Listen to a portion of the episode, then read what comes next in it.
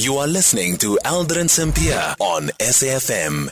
24 minutes after 3 o'clock. We're in conversation next with uh, Brooks Spector, Associate Editor at the Daily Maverick. Russia has withdrawn from the grain deal that allows food to be exported from Ukraine's Black Sea ports, arguing that uh, assurances by the United Nations that it would be able to sell its own goods have not been fulfilled. Another Russian complaint is that some of the grain went to rich countries. Brooks Spector now joining us um, on the line. Brooks, good afternoon, and thank you so much for making time for us. Well, good afternoon. Good to be with you. This was a particularly shocking development, although I guess uh, cynical people probably simply said, well, it's to be expected. They would find something that they could do that would uh, hit Ukraine in some way, shape, or form. Uh, but the the problem is, uh, aside from the fact that Ukraine will not earn foreign exchange from the sale of grain, uh, it's going to do two things. It's going to deny purchases uh, of this commodity by a whole series of countries like Lebanon, like like uh, Libya, uh, a number of, of other Middle Eastern and North African nations, grain that they have for years purchased from Ukraine. But it also has another effect that you don't talk about quite as much. A good portion of the grain that the World Food Program, the UN agency, uh, has used uh, in its emergency relief measures uh, has traditionally, over the last number of years, come from Ukraine.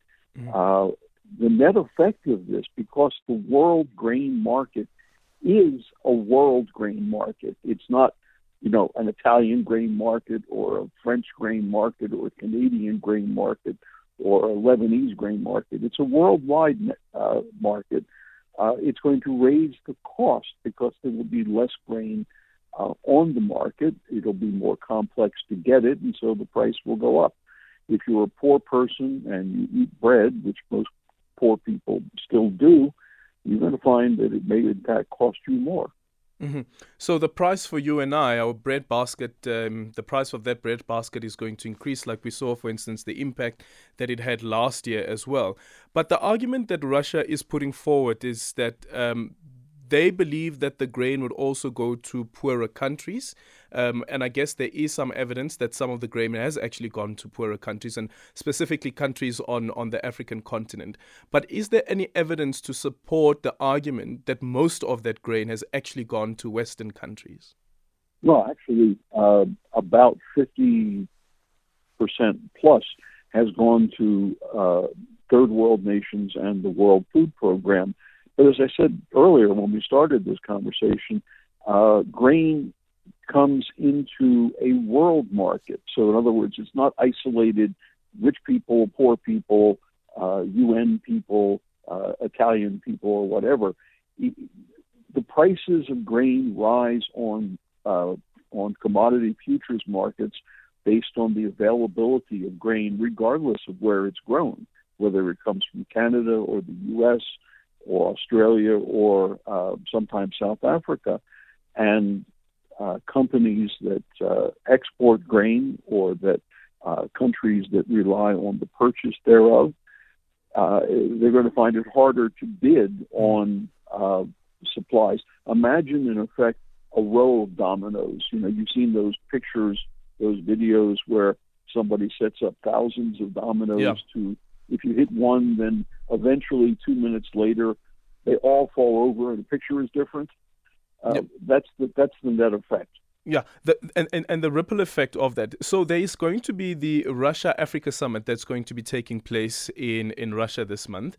Um, and if we look at the 10 point plan proposal from African leaders as well as representatives of government when they went to Ukraine as well as Russia, one of the points that they raised there is movement of grains across the Black Sea must be opened up to remove blockages that uh, commodities can reach markets. Do you think that there is an opportunity for these African heads of states to convince the Kremlin otherwise on this decision that they've taken? Yeah, they should certainly try. They should be about as vociferous as they can be as they can arrange while still being civil about it. Um, and maybe a little bit of incivility wouldn't hurt on this on this question. Uh, but the Russians very publicly made this decision, and they made it uh, primarily to harm Ukraine. And you know, if other people are caught in the crossfire, well, that then apparently that's just too bad.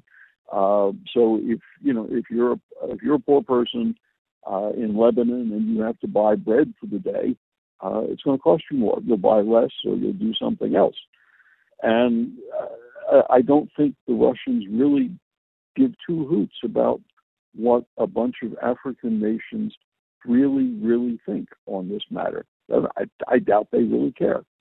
Brooks Spector, thank you so much for your time. Associate editor at uh, the Daily Maverick. So, yep, as you heard there, the cost of food for you and I, the effect of the decision that has been taken by Russia, means that that food basket is going to increase the price of it. It's half past three.